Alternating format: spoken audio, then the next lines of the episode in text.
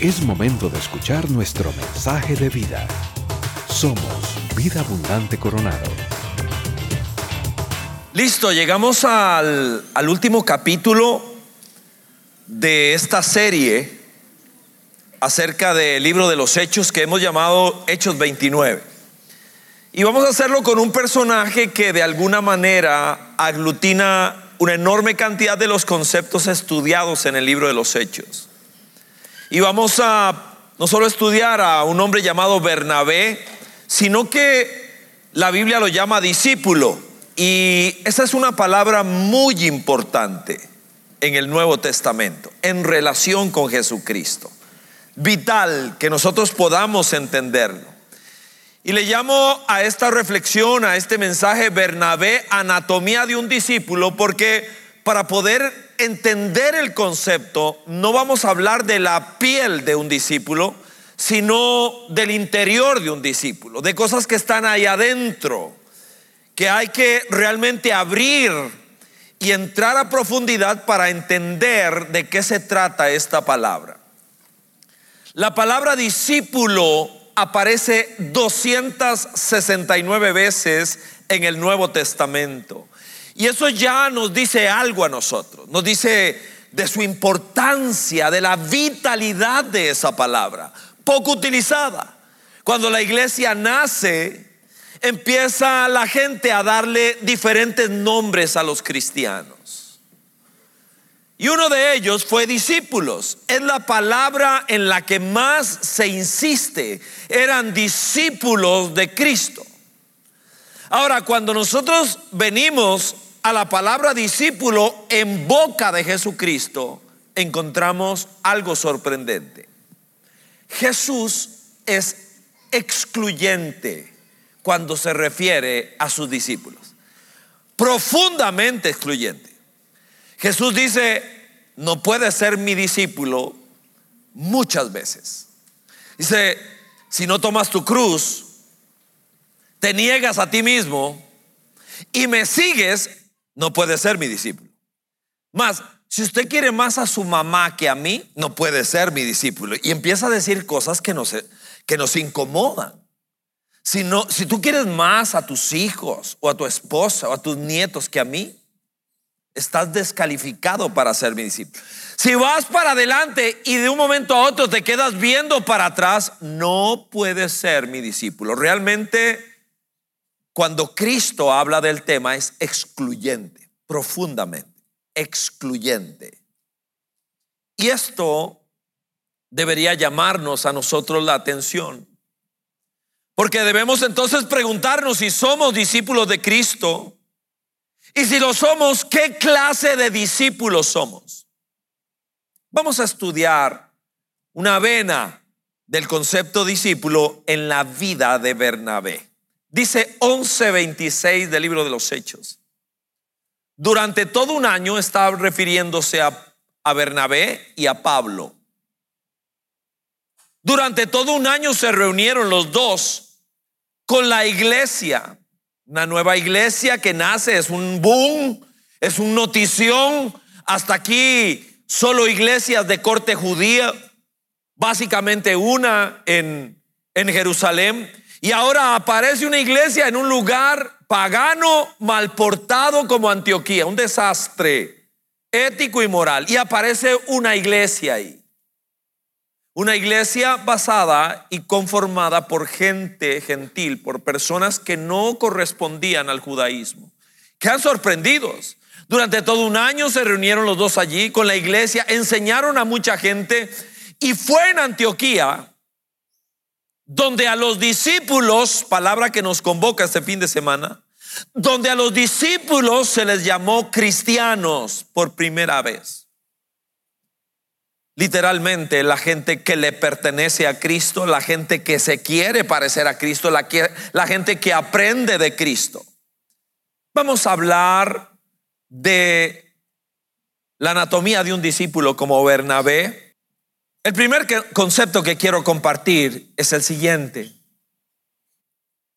Bernabé era una persona a quien voy a llamar o a describir como un potente motivador. Quizá a alguien le incomode la palabra motivador, no le guste, le parezca que no es adecuada, pero realmente lo es. Realmente lo es. Es la mejor interpretación del apodo que le pusieron a él, porque realmente Bernabé no era su nombre. Dice Hechos 4:36.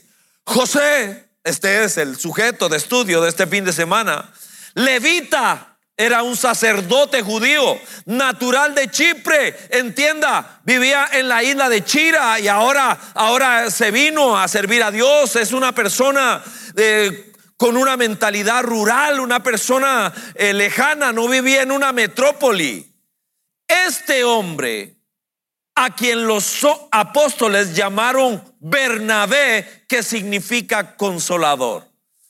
Es una persona capaz de acercarse a otra y de inyectarle en la médula la adrenalina de Dios, la energía de Dios. Bernabé era ese tipo de gente que por gracia veía en los demás lo que nadie más veía. Un ejemplo es Pablo. Pablo, hoy lo conocemos, hoy estudiamos sus cartas. Pero Pablo hubo un momento en que estuvo en el limbo, porque era un rabino que odiaba a los cristianos. El jefeo, el grupo que mató a Esteban, lo vimos acá, odiaba y perseguía a los cristianos. De un momento a otro se convierte el testimonio de Esteban, un encuentro con Jesucristo, y se convierte al cristianismo. Entonces, de un momento a otro, queda en el limbo. Los judíos lo odian y los cristianos desconfían de él. Y él queda en el centro. Nadie lo quiere, nadie eh, interactuó con él, con excepción de un hombre, Bernabé. Bernabé es alguien, es un potente motivador. Dice 9:27 del libro de los Hechos, entonces Bernabé lo tomó a su cargo. Está hablando de Pablo en ese preciso momento. Esa frase lo que significa es que se lo echó encima. Fue, se acercó al que nadie se acercaría. Dice, y lo llevó a los apóstoles. Se acercó a quien casi nadie se acercaría. Es igual que Jesús atraído por los impopulares, atraído por los solitarios, atraído por la gente frustrada, por la gente culpable. Así es Bernabé. Es un personaje extraordinario. Y a los discípulos se les llamó cristianos por primera vez en Antioquía. Y el personaje dominante en esa historia es Bernabé. Y ahí está, un animador un reactivador de vidas, de gente que está con el corazón, los pulmones, la mente, la vida a menos del 50%. Y Él viene y sabe inyectarles ánimo, un ánimo que viene de Dios. De las cosas que escuché y leí para este fin de semana, me llamó la atención una anécdota de un pastor que se dedica a las cárceles y que en algún momento preguntó a los internos, a los reclusos, en una reunión masiva donde no solo está los que se han entregado, los que están en la iglesia de la cárcel, sino a todos. Les preguntó, ¿cuántos de ustedes escucharon a su papá o a su mamá decirles, un día de estos vas a terminar en la cárcel?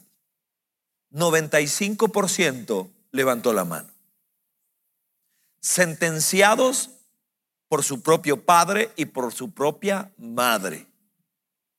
El mundo en el cual nosotros vivimos urge de esta clase de hombres, de esta clase de discípulos, que terminan siendo potentes motivadores, reactivadores de vida, con la gracia y la potencia de Dios. En segundo lugar, cuando vuelvo a ver la historia de Bernabé, resalta algo. Y es la palabra compromiso, pero permítame llamarla de esta manera. Bernabé es un socio de rey. Él es un socio de Dios. es una persona absolutamente comprometida con Cristo, con la extensión de su reino. Todos nosotros desarrollamos compromiso con algo. Desarrollamos compromiso con alguien. Todos, todos nosotros.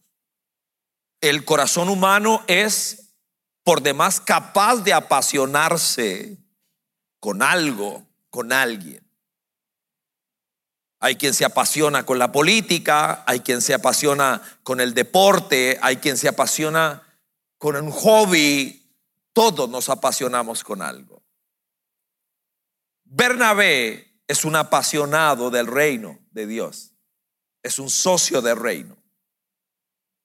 Dice 13.2 del libro de los Hechos la iglesia celebrando lo que estamos haciendo, una versión antigua de lo que estamos haciendo hoy. Mientras ayunaban y participaban en el culto al Señor, hablando de la iglesia, el Espíritu Santo habla, alguien se levanta y expresa una palabra. Apártenme ahora a Bernabé y a Saulo para el trabajo al que los he llamado.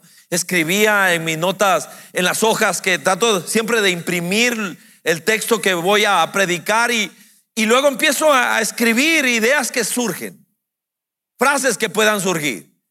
Ponía una de las primeras cosas que puse fue, Bernabé estaba en la nómina de Dios para su servicio.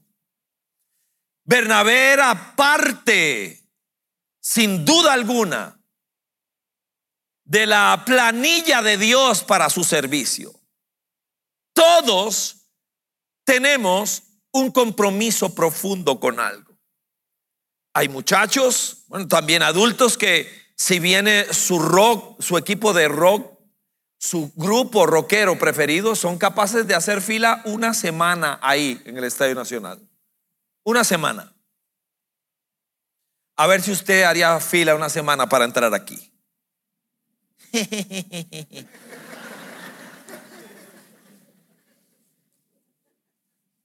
Todos desarrollamos una pasión, todos.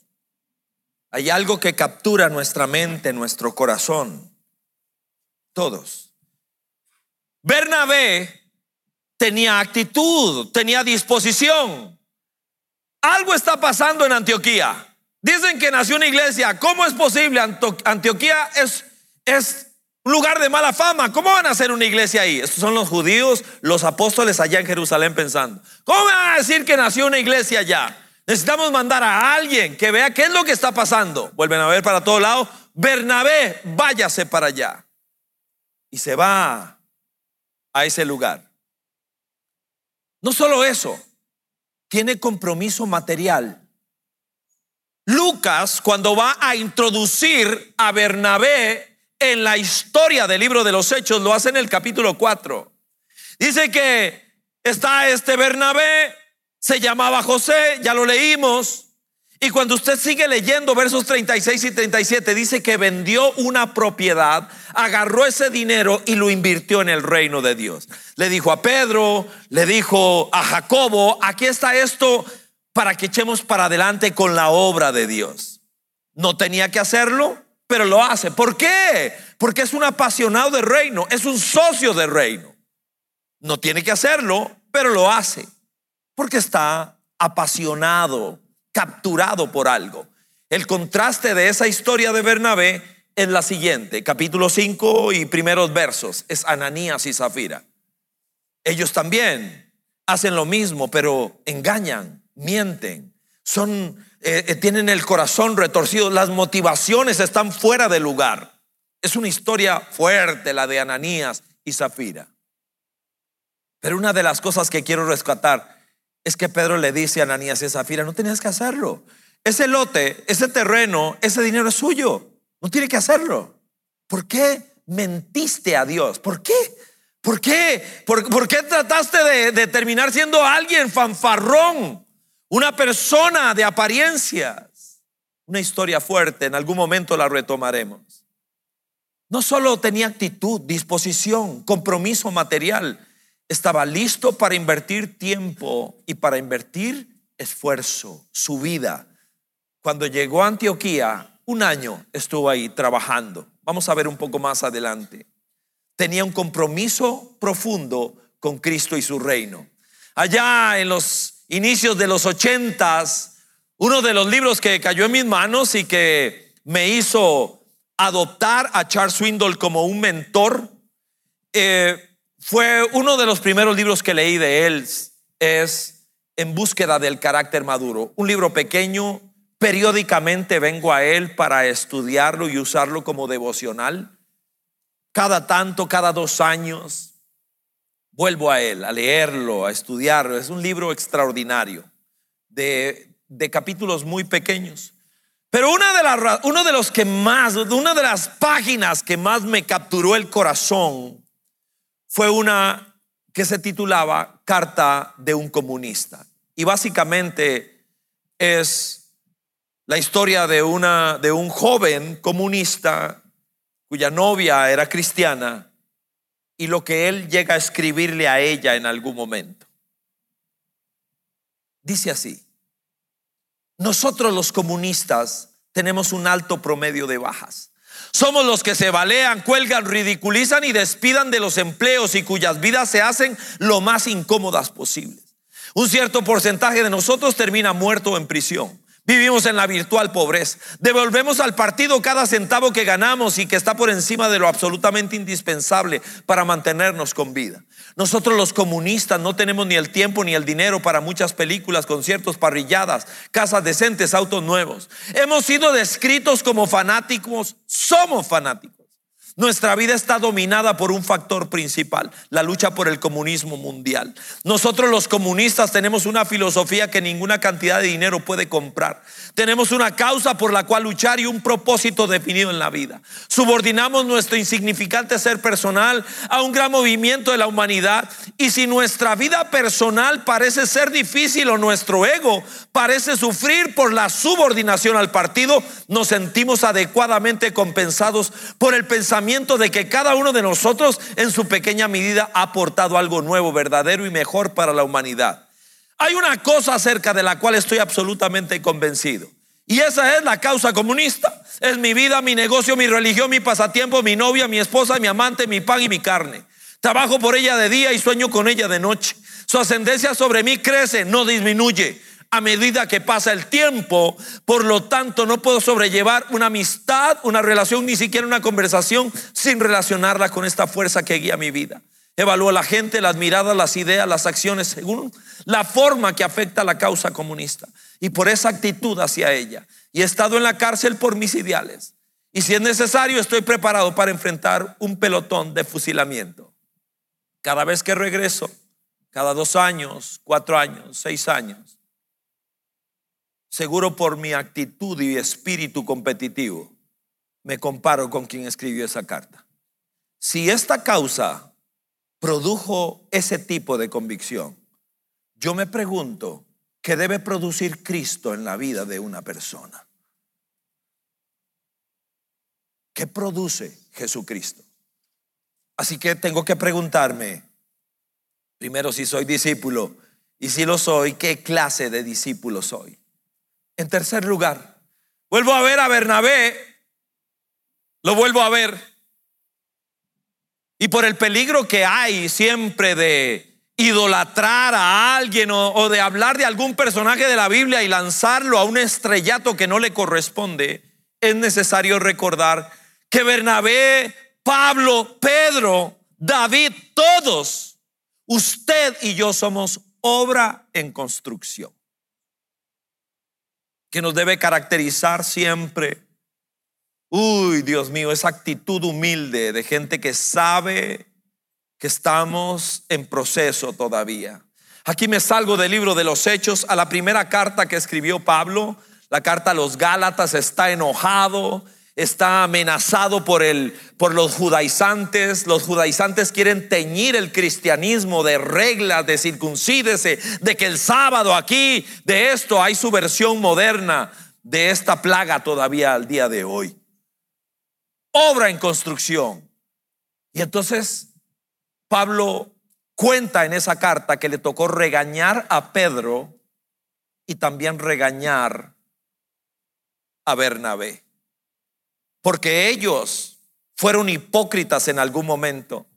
Y cuando estaban con los cristianos judíos, actuaban de una manera y cuando estaban con los cristianos de ascendencia gentil, no judía, actuaban de otra manera. Dice el verso 13 del capítulo 2 de Gálatas, y hasta el mismo Bernabé se dejó arrastrar por esa conducta hipócrita. Esto es al inicio del ministerio de Bernabé, de Pablo también. La forma en que Pablo describe y escribe es con sorpresa. Hasta el mismo Bernabé, un modelo de vida, un hombre bueno, un hombre increíble, un hombre correcto. Nosotros tenemos que recordar que somos imperfectos, pero progresando. Se espera que estemos prosperando, creciendo, desarrollándonos. Seguramente dijo John Newton, seguramente hoy no soy lo que debería ser, pero por la gracia de Dios definitivamente hoy no soy lo que un día fue. Esta frase de Newton que, que me gusta muchísimo, me recuerda las palabras de Pablo, de ahí tienen que nacer. Filipenses capítulo 1. Dice que el que comenzó en nosotros la buena obra, la perfeccionará hasta el día de Jesucristo. Eso lo que significa es que la palabra perseverancia es clave para nosotros. Es que seguimos adelante, es que vamos para adelante, es que no aflojamos. Y tomamos Filipenses 1, no como un consuelo de mediocre, sino como un desafío de vida. Voy, hay esperanza para mí. Estaba hace un, un par de meses este, viendo a mi esposa muy entretenida con su teléfono viendo un video. Era raro porque, porque el video era lo que se oía, era, era construcción. Cierra y luego martillo, pum, pum, pum, pum, pum, pum, pum, pa, pa, y otra sierra él. Sí, a usted lo que le gusta son los coreanos ahora, estar viendo a los chinitos ahí. ¿Qué estás viendo? Me dice, tu reemplazo de rodilla. Imagínese usted. El doctor que es de la iglesia, amigo de nosotros, le mandó el video de donde está. Pum, ping. Me dice, ¿querés verlo?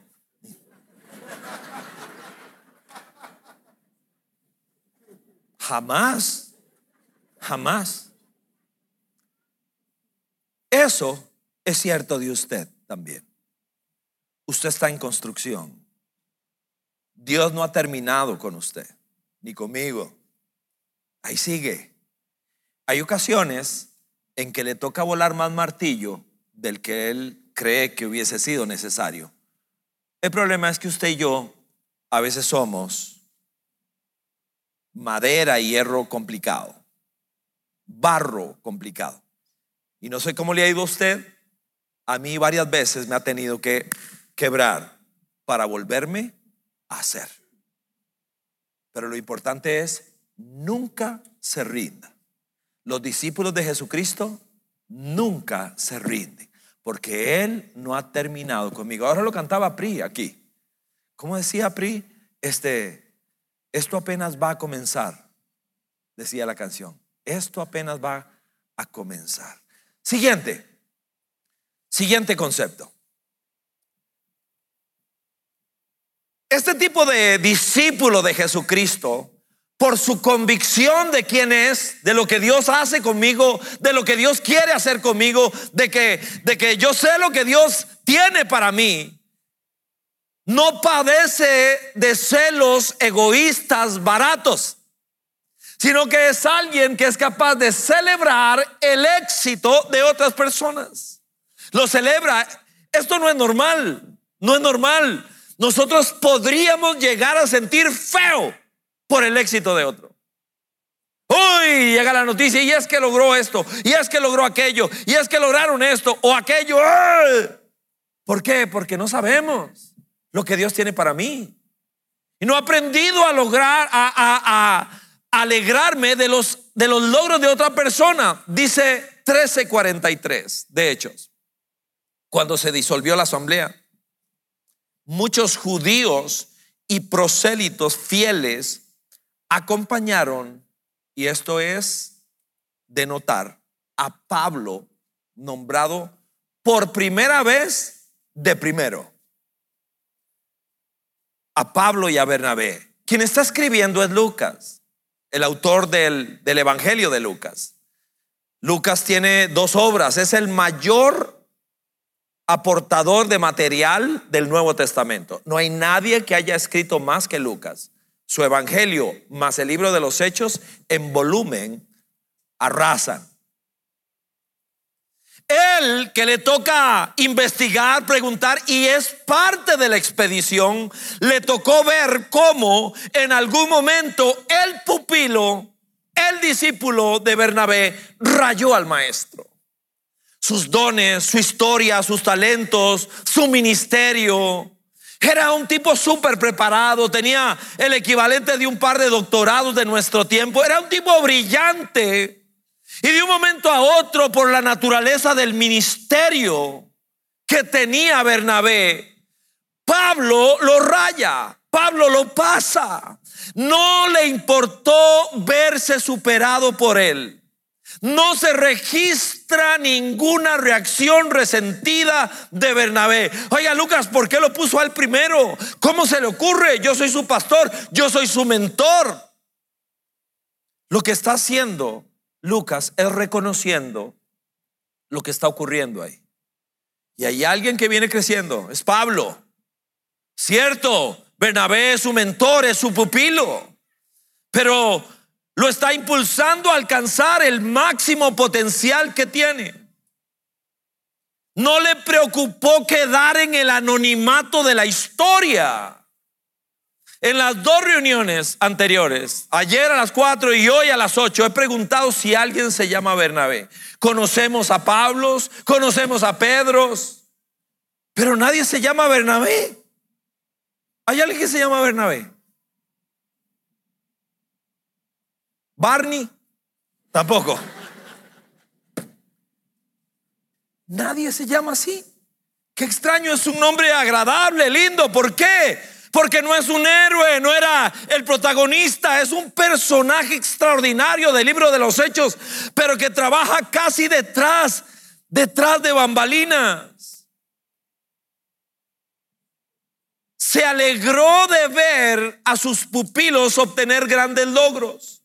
No hay escritos conocidos, hay una, una carta, un evangelio falso, pseudoepigráfico de Bernabé claramente no es de él.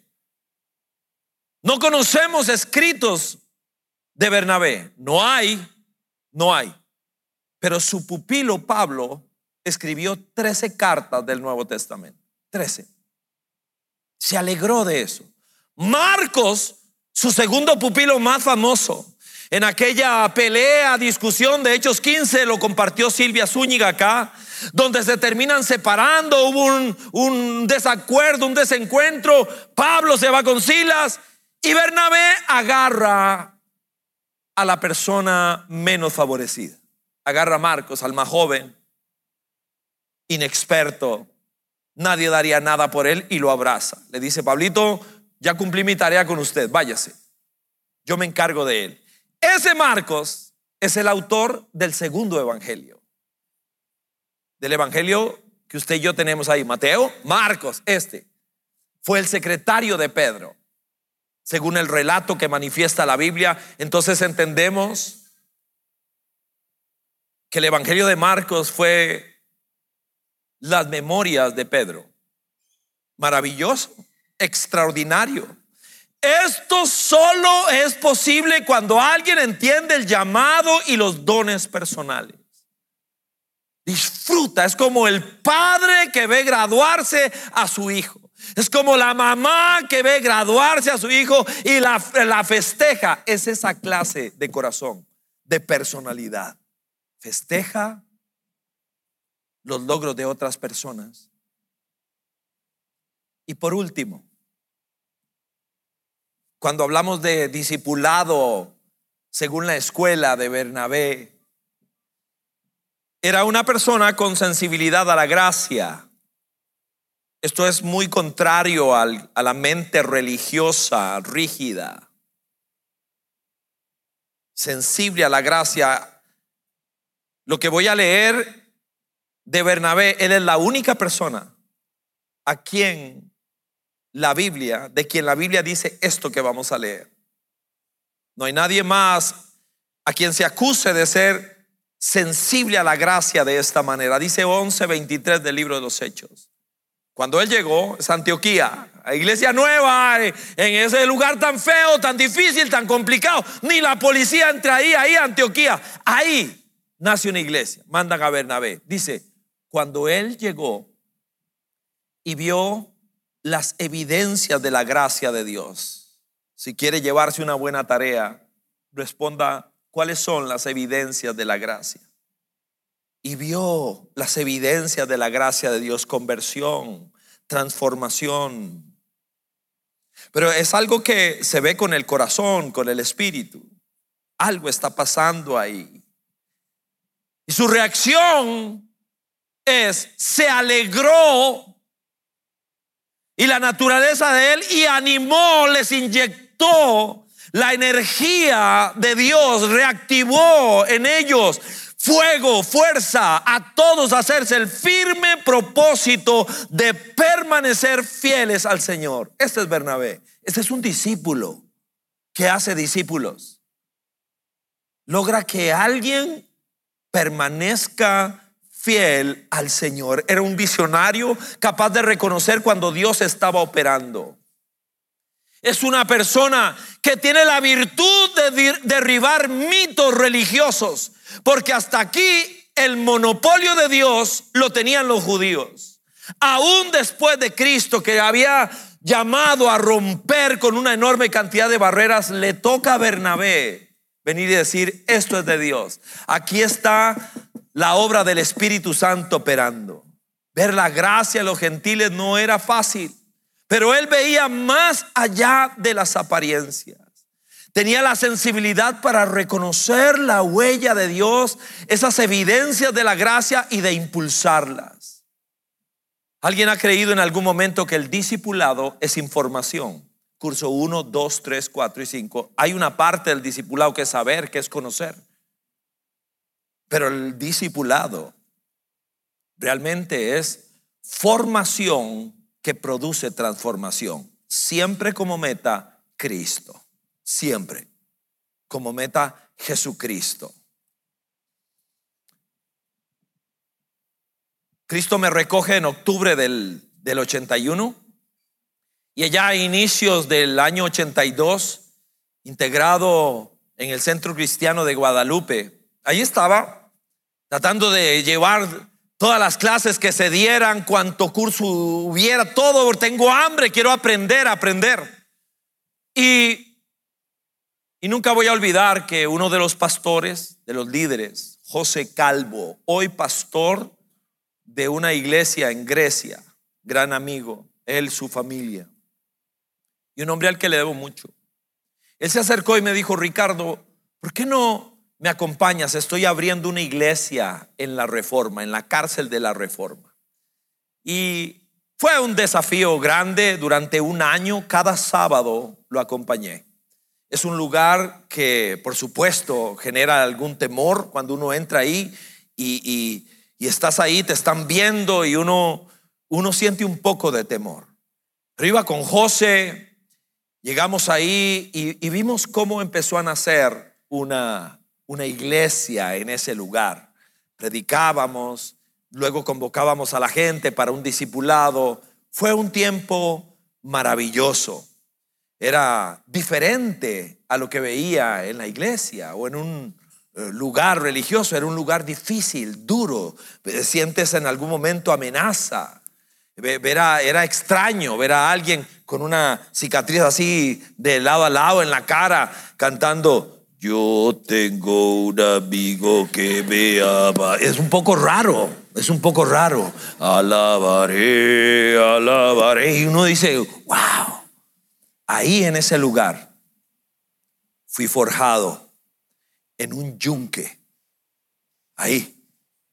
Ese, yo entiendo hoy, fueron los primeros pasos de un discipulado fuerte, duro, difícil. Necesitamos empezar a permitir que Dios nos saque de esos círculos de comodidad donde hemos estado. Porque son tiempos muy difíciles, complicados, duros. Y quiero, quiero recordar que Jesús, hablando de discipulado, lo que más dijo es, mm, no puedes ser mi discípulo. No me quieres más que a tu mamá y no tomas tu cruz, no te niegas. No puedes ser mi discípulo. Volviste a ver para atrás, no puedes ser mi discípulo. Oh, es raro, es, no es un político que anda buscando eh, popularidad. No, es, es alguien que la pone compleja, difícil. ¿Por qué nos llaman cristianos hoy? Es interesante que los llamaron cristianos por primera vez en Antioquía, primera vez. No los llamaron bautistas, ni pentecostales, ni católicos, ni evangélicos. Los llamaron cristianos. Y tome nota, ellos no se llamaron cristianos. Fue la gente de afuera los que les llamó cristianos. Interesante. ¿Por qué? ¿Por qué nos llaman cristianos a nosotros hoy? Tal vez porque asistimos a una iglesia. Interesante. ¿Cuáles son las razones que podemos ver que llamaron cristianos a aquellos por vez primera? Resumen, porque su vida estaba totalmente dominada por una persona, Jesucristo. No existían templos, Biblias, no existían pescaditos para carros. Se les llamó cristianos por gente como Bernabé, quien no solo hablaba de Cristo, sino que también lo vivía y lo modelaba intensamente. ¿Qué los llamaron cristianos? ¿Por qué le cambiaron el nombre a una persona como José y le pusieron Bernabé? Porque él hacía que las personas reverdecieran con esperanza. Venían a los pedazos. Y había alguien como Bernabé, un poderoso y potente motivador.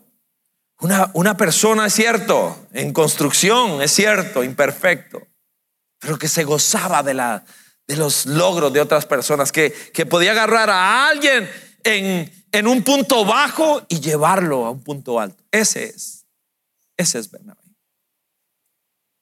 Y terminamos este ciclo de reflexiones en el libro de los Hechos, hablando de un hombre como él.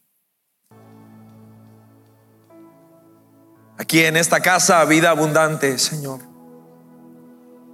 De veras, anhelamos, Señor, conocerte de tal manera que cobre sentido para nosotros.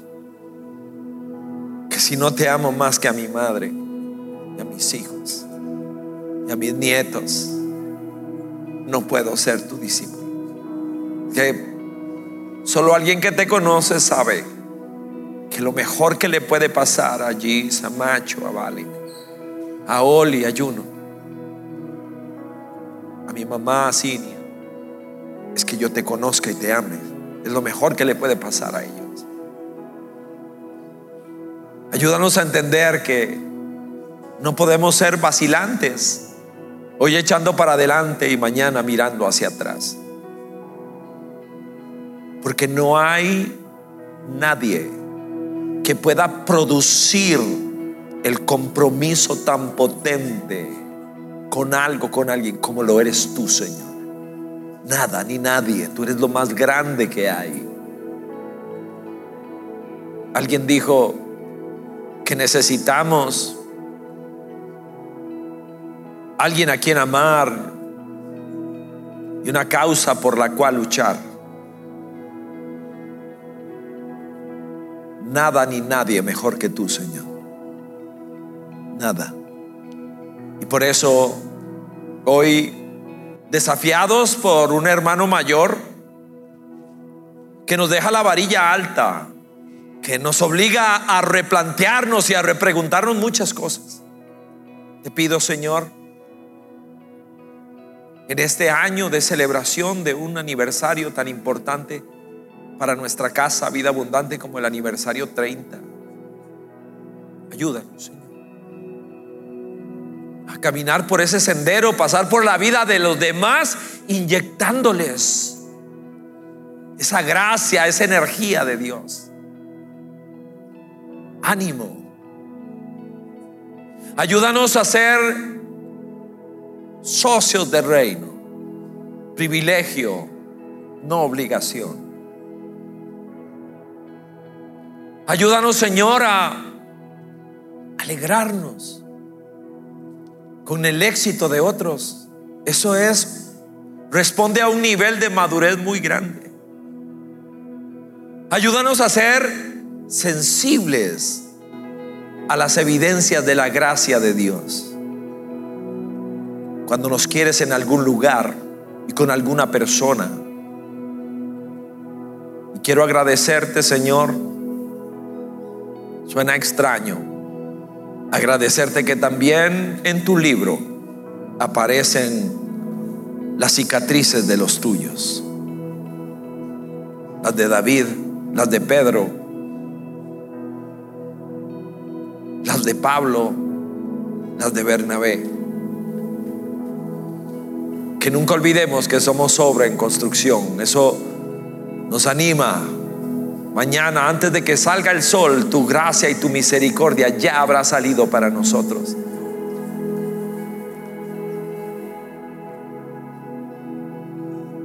Con respeto se lo pido.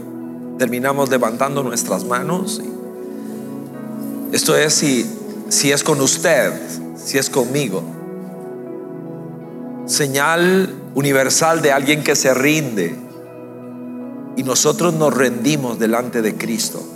Seas Rey sobre nosotros, Señor soberano, Salvador de nuestras vidas. ¿Qué más puedo hacer que entregarte mi vida y mi existencia? Señal inequívoca de alguien que adora con su corazón, con su vida. Señor, aquí estamos anhelándote, anhelándote. Queremos estar listos para la batalla que viene. Y queremos darte gracias por este maravilloso libro, el libro de los hechos, que nos has permitido estudiar por estos dos meses, Señor. Gracias porque eres bueno y aquí estamos listos para escribir el capítulo 29 con sus diferentes páginas y capítulos. Que así sea, Señor. Que así sea.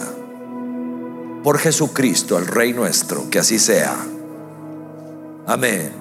Amén. Y amén. Le damos un aplauso al Señor, sí. Uh. bueno.